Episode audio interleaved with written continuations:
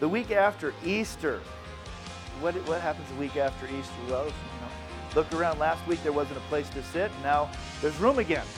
that happens the week after Easter. But the Easter basket, it's just empty. And unfortunately, all of our candy's gone too. So, so we're out of candy. That's kind of a shame. And uh, we forgot to put our eggs in the fridge. You know, you can, you, can, you can keep a raw egg out of the fridge a lot longer than a hard boiled egg, apparently. And so we had to throw away all of our eggs. I didn't get any uh, deviled eggs. Can you say deviled eggs? Is that something you can eat? I don't know. didn't get any this year. Isn't that a shame? But you know, they're gone. Well, what about us? You know, was, is there more for us than, than just last week? This week, I'm just going to, this is one of those bad weeks for me. And mostly, I think it came physically. I think there was a huge letdown.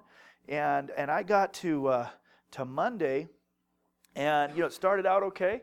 But, but I threw out my back really, really bad on Monday and spent the entire week just in, in excruciating pain and off and on. Tuesday night, I thought it was finally finally better. I believe what happened is is uh, I, people were praying for me, and I, I began to get healed, and, and I really believe that I grabbed back onto the pain and didn't have faith that I, I was actually healed. Because Wednesday morning it started coming back, and then I had another bad day, and then Linda came and prayed for me. Uh, what day was that, Linda? I don't know, Saturday.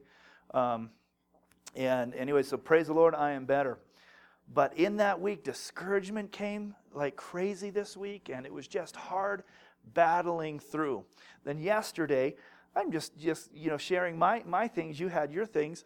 Um, the propane guy. We're now in, in Lake Williams, and uh, the propane guy was past our house, and he wasn't in our house. And I said, well, you know, our, our, I think you're supposed to fill up our tank, and have you come yet? He says, well, no, I haven't. And and uh, so he said, Well, how much, what's your level? And I went back and looked, and it was 7.5%. So I called the company and it says, Can he fill it up? And they said, Sure. And he says, We were just there on February 23rd, and, uh, and we filled it up. We have a 250 gallon tank. That means between February 23rd and, and you know, yesterday, we used um, nearly 200 gallons of propane. And at $3.50 a gallon, and and we only lived in the house for three of those weeks.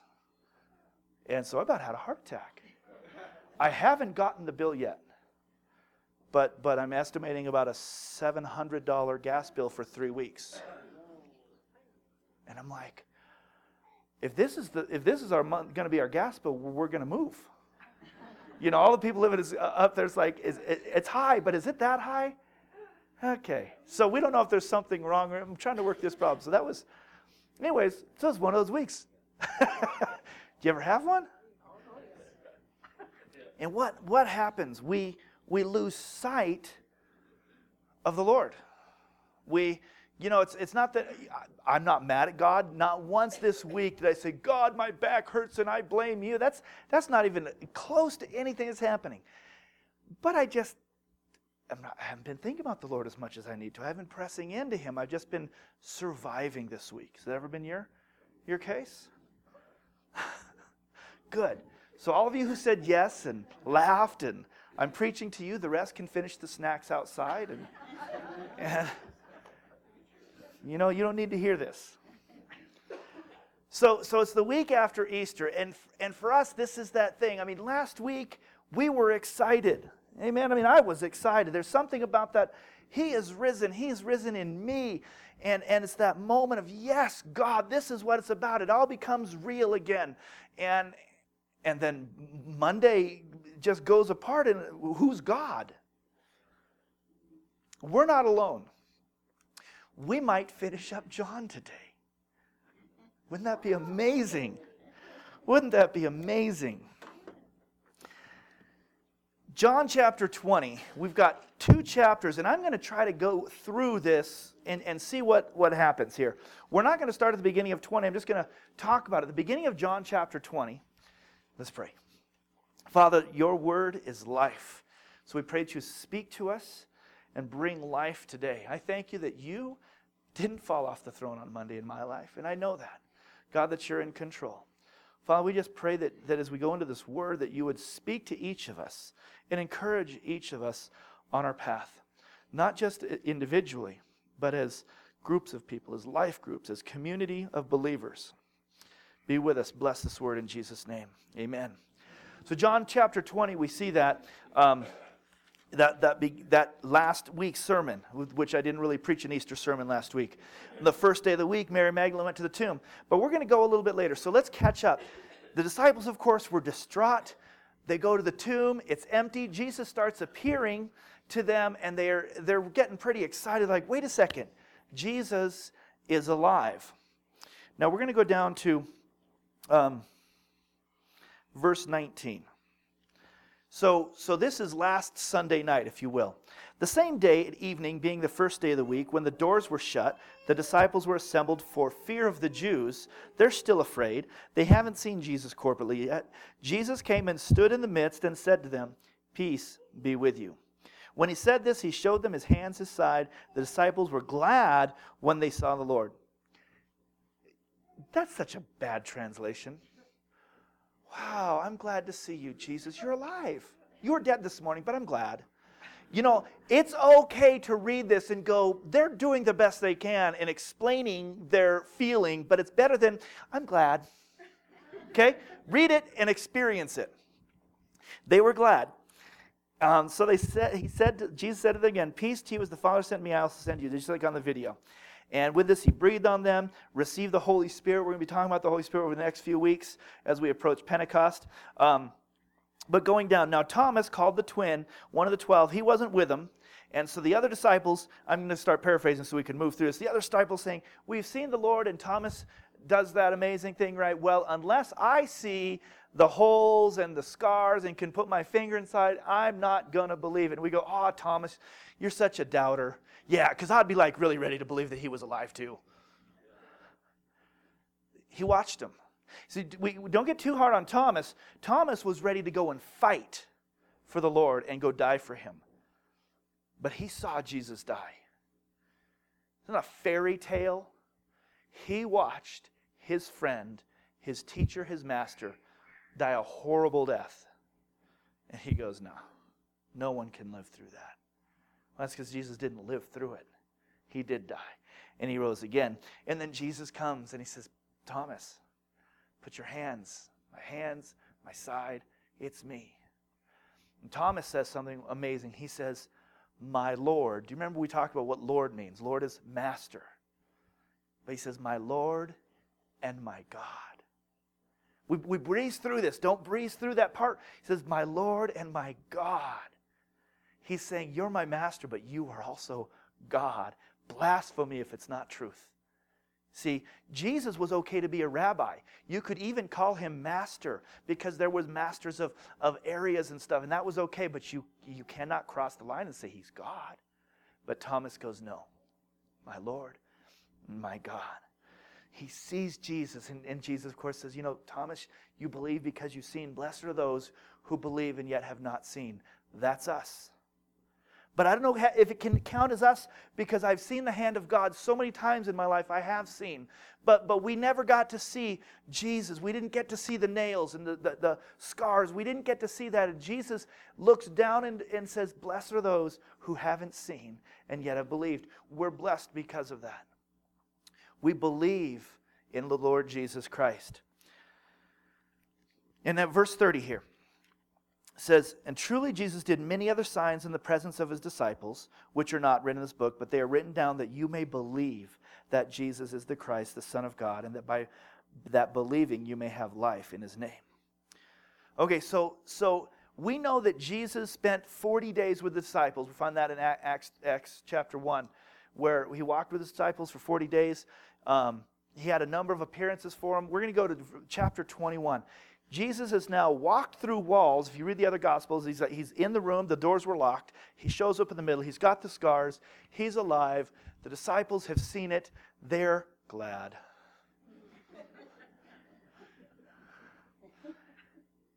now, now, now, verse chapter 21. This is my week. This is, this is where I was this week. After these things, Jesus showed himself again to the disciples at the Sea of Tiberias. Okay, after what things? After he did more miracles, after he showed up in their midst, he shows up at the Sea of Tiberias, which is the Sea of Galilee. Lots of names for this. this it's also the Sea of Gennesaret. If you ever see it, it's all the, all the one sea. And here's the group that's there Peter, Thomas, called the twin, your Bible might say called Didymus, that which simply means the twin.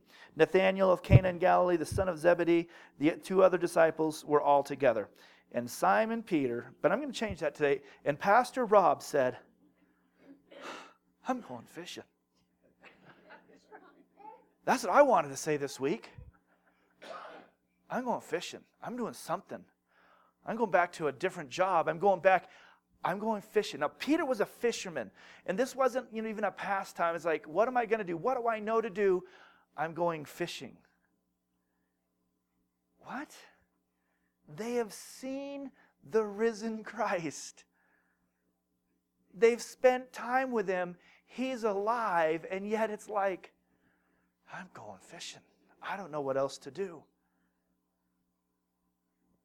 And so they go out and they get in the boat and they're fishing and they fish all night and somebody shows up on the shoreline and, they, and, he, and he yells out to them and they don't know who it is yet. I mean they, it's, they're about 100 or so yards out maybe, maybe up to 450 feet.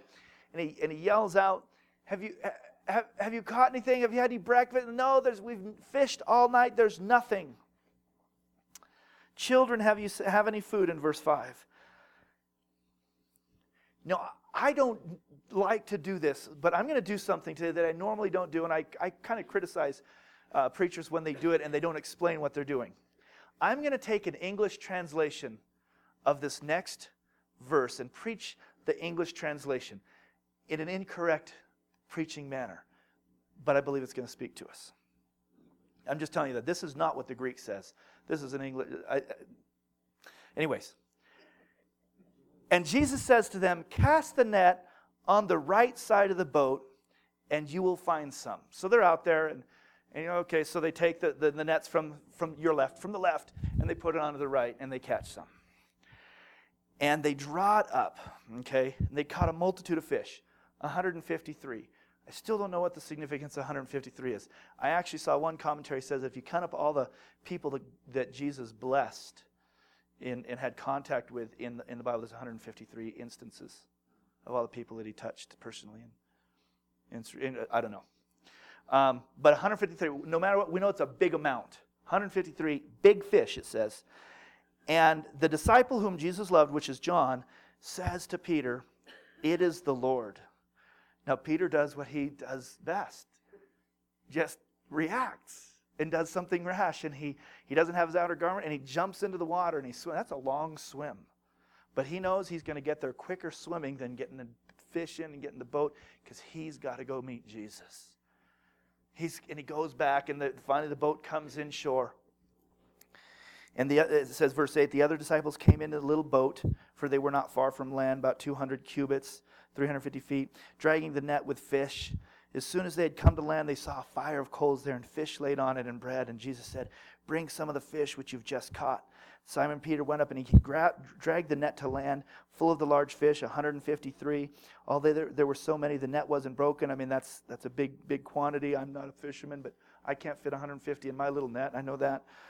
Um, and none of the disciples dared ask him, Who are you? See, there's something about Jesus in his post resurrection appearances that he was different but the same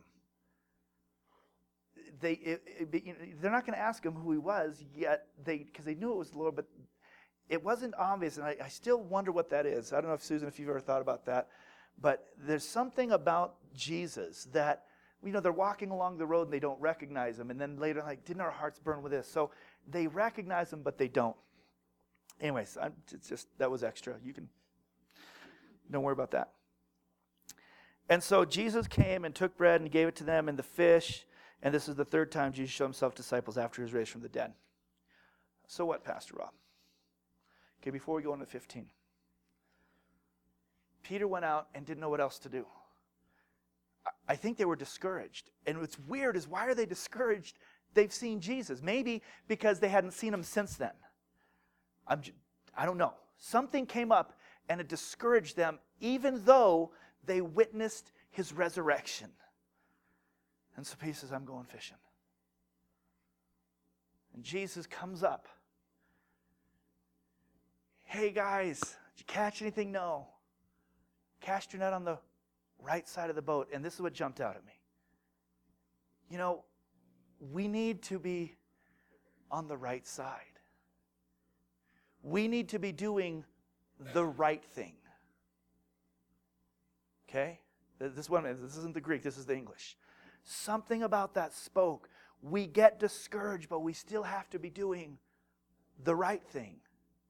See, we're we're on the wrong side. Now, I'm not saying that our faith went to the wrong side, but we're doing the wrong thing. We're fishing on the wrong side. It's the incorrect side, not the bad side, but it's the incorrect. We need to, when we get those moments of discouragement, we need to come back and say, No, I want to be doing the right things. And Jesus, He doesn't chastise them, He doesn't do it. He just says, Listen, fish on the right side, do the right thing. And, I, am really taking a lot of liberty with that. But this is what, what I believe is it, the Lord spoke to me. We find ourselves discouraged. We turn on the TV we'll find ourselves, whatever it is, we, we do those things. We need to really fight against that in those moments. Say, no, I, am going to do the right thing.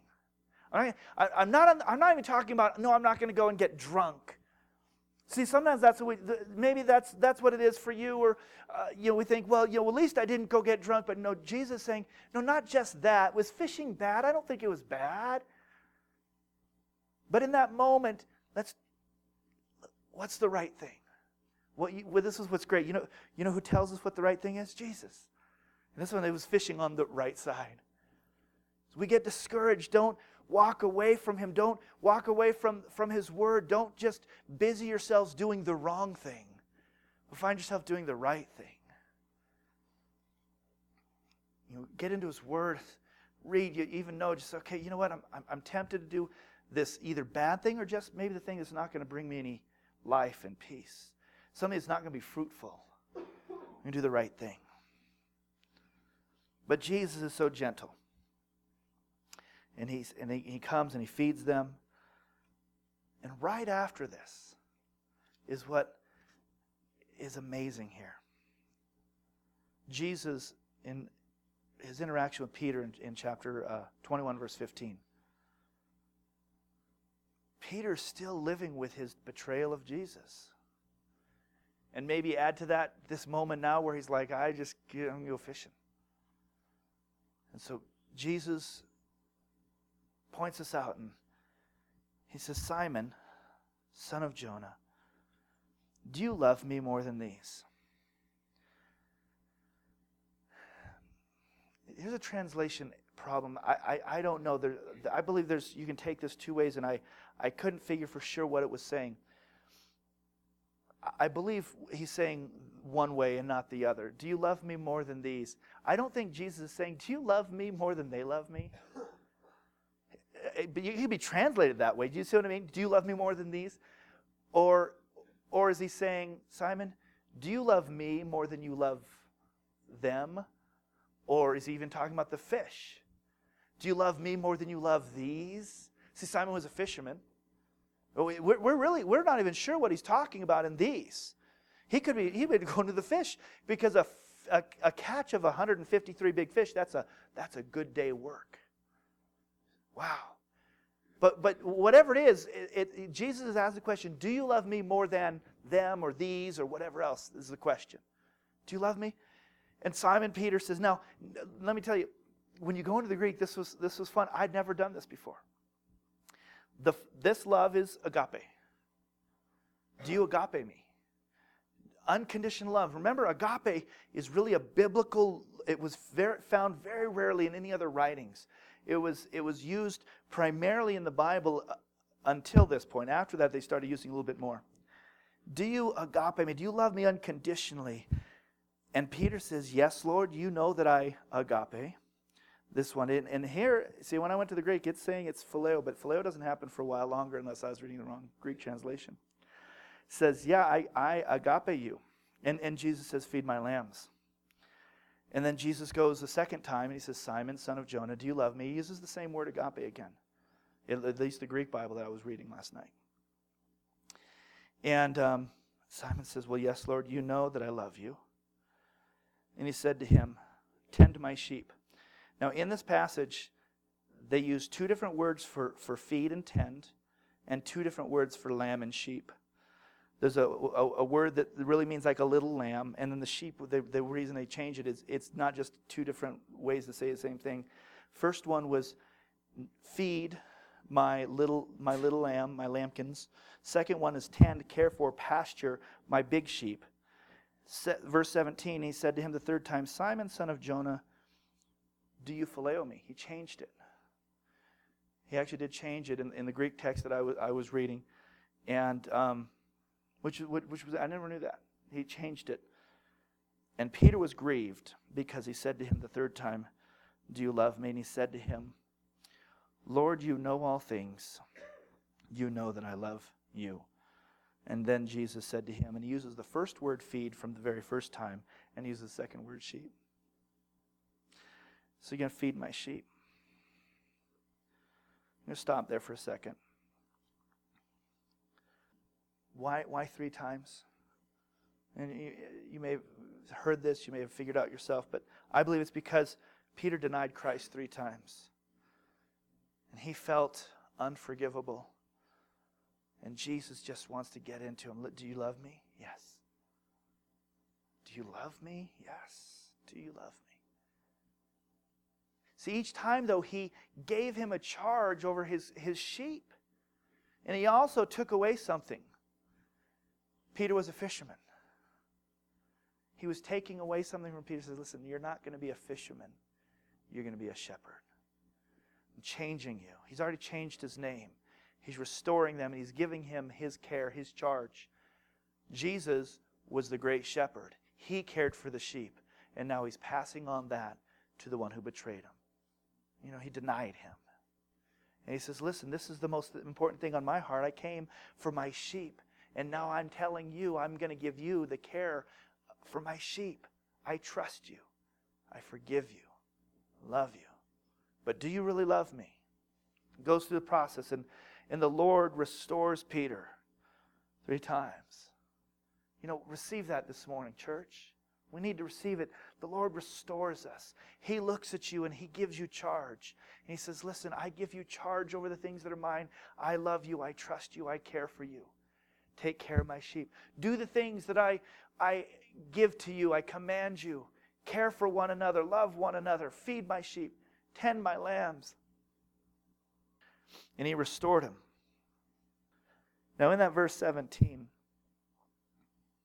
he's already asked him, Do you, do you love me unconditionally? But in verse 17, he changed it. He says, Well, do you phileo me? Well, that's friendship love. You know, Philadelphia is the city of friendship. It comes from the Greek word phileo, which is, it's like a friend love. And it's almost like Jesus saying, okay, you said you unconditionally love me, but are you my friend too? Are you my friend? You love me? You know, how many people love people as long as they're far away?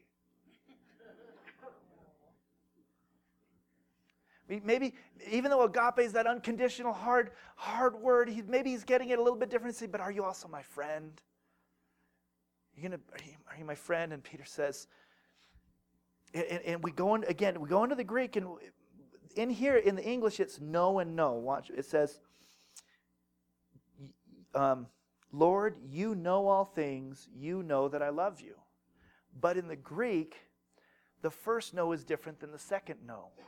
And the first no is you perceive all things. You understand all things. You it's like you get it. You have a sixth sense, you know, we might say that. You you just you know all things. You perceive. It's it's all clear to you. And then he changes the word and he says, and you ginosko. You personally know that I love you. You perceive it all and you know that I love you. Jesus does. He knows. He knows you personally and he perceives all.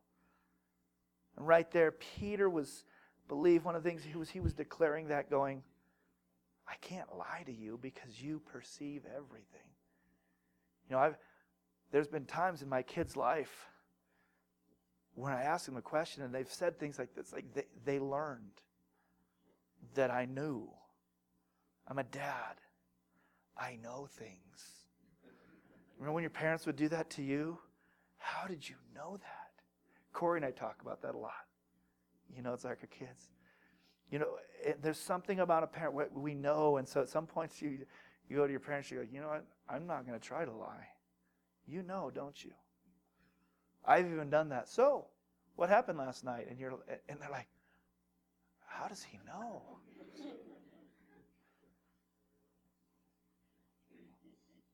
Peter's not hiding anything. He says, You know me. You perceive everything. Lord, I love you. And that's why he, he, he says to us this morning. Do we love him? Thing is, is we're not, we're not Peter. This is your question this morning. This is my question.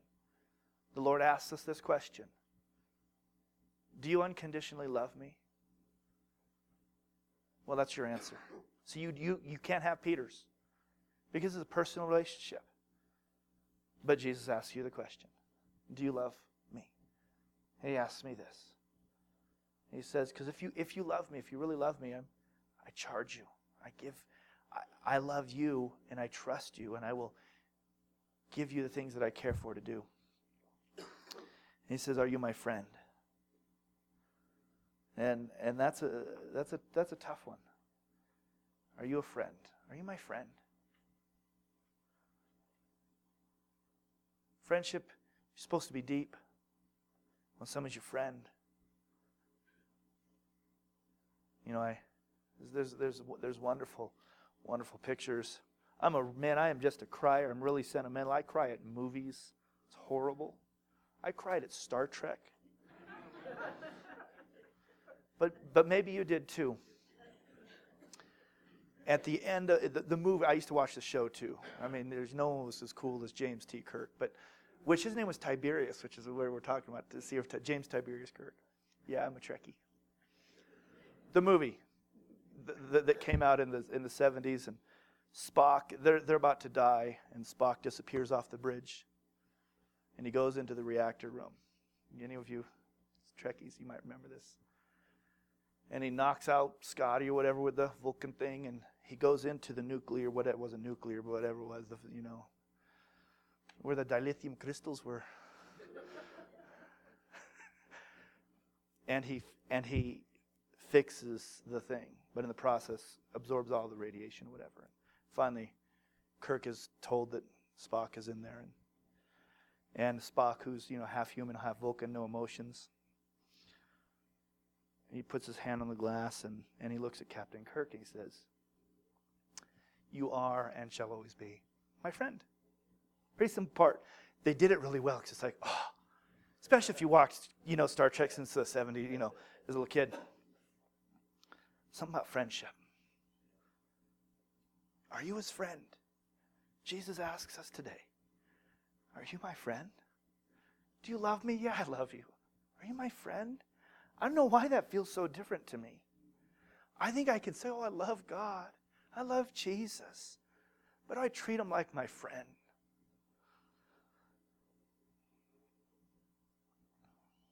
It goes in here, and, and the next part is hard because verse 18 says, Most assuredly I say to you,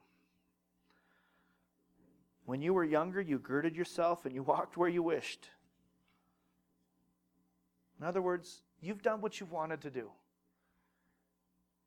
But when you're older, see, he just, he said, Do you love me? Yes. Are you my friend? Yes, Lord. I'm a friend. I phileo you. You're going to take care of my sheep. You're going to take care of my lambs. I'm giving you charge over something that's very precious. It's mine, and I'm giving it to you.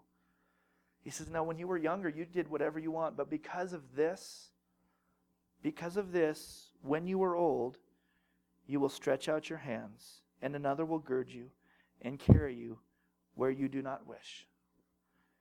I mean, well, what does that mean? Well, John then says what he, what he was signifying is that he was talking about the way he was going to die. So let me show you the position. You will stretch out your hands and be led where you don't want to go. Peter, You're my friend and you love me and I love you and I give you charge of these. But in this process, you're going to die for it. And that's a tough one. And as he spoke, Peter turned around and saw John. And he says, Lord, what about him? Again, I don't know what he's. I, I wish I really knew what was going on in his, in his mind and his heart. I mean, that's just guessing. What about him? You know, he's been here, and I think Peter's getting it. I'm, I, you're talking, I'm going to die. Something bad's going to happen to me. What about him? And, and Jesus does something that we, need, we all need to get. You know what? Don't worry about him. Basically, what he said, don't worry about him. And he says, you know, what is it if I, he, he's alive until I come back? And, but basically, he's saying, don't worry about him. What happens to him is between him and me. What happens to you is between you and me. Are you ready to, to love Jesus and to be his friend and for him to give you the responsibility to whatever it is that He's going to give you. See, He's got a, a call and a purpose and a desire and a, for each and every one of us. It's different. And, and some of the callings on your life are going to lead to a place that you don't want to go. But maybe the person sitting next to you, they're going to end up in places that you would rather be. Maybe more exalted, maybe an easier life. And Jesus says, Listen, don't worry about them. Will you follow me? Will you be my friend? Will you love me? Will you feed my sheep? Will you do the things that I call you to do? Will you fish on the right side of the boat and not worry what's happening to the people around you? Well, they got more, they got less. I should suffer more. I should. That's usually not what we say, but some of us are just glutton for punishment.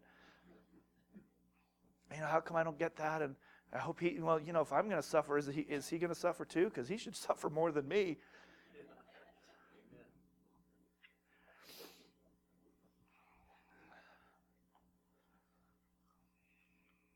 That's the question to us all this morning.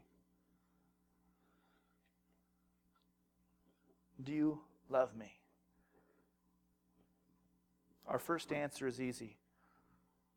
Might be a lie, but it's easy. Yes, I love you, Lord. Do you love me? Yeah. Are you my friend?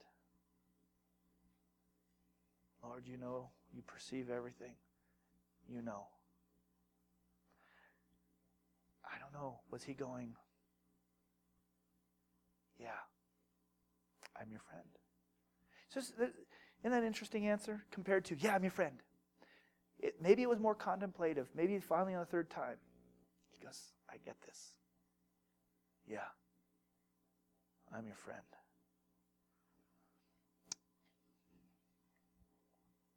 Close your eyes for a moment.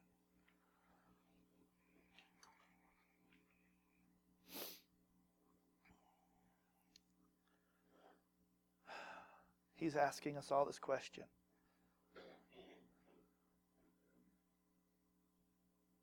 And you know, even if we're a friend of Jesus, we'll, we'll fail. But He'll restore us if we'll take that moment and go through that harsh conflict. You know, to be looked at by Jesus three times and questioned couldn't have been easy.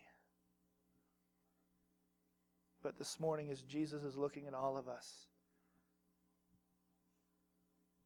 Do you love me? Answer him.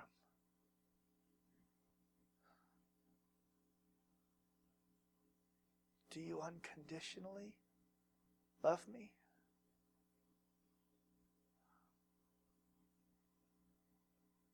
I want to.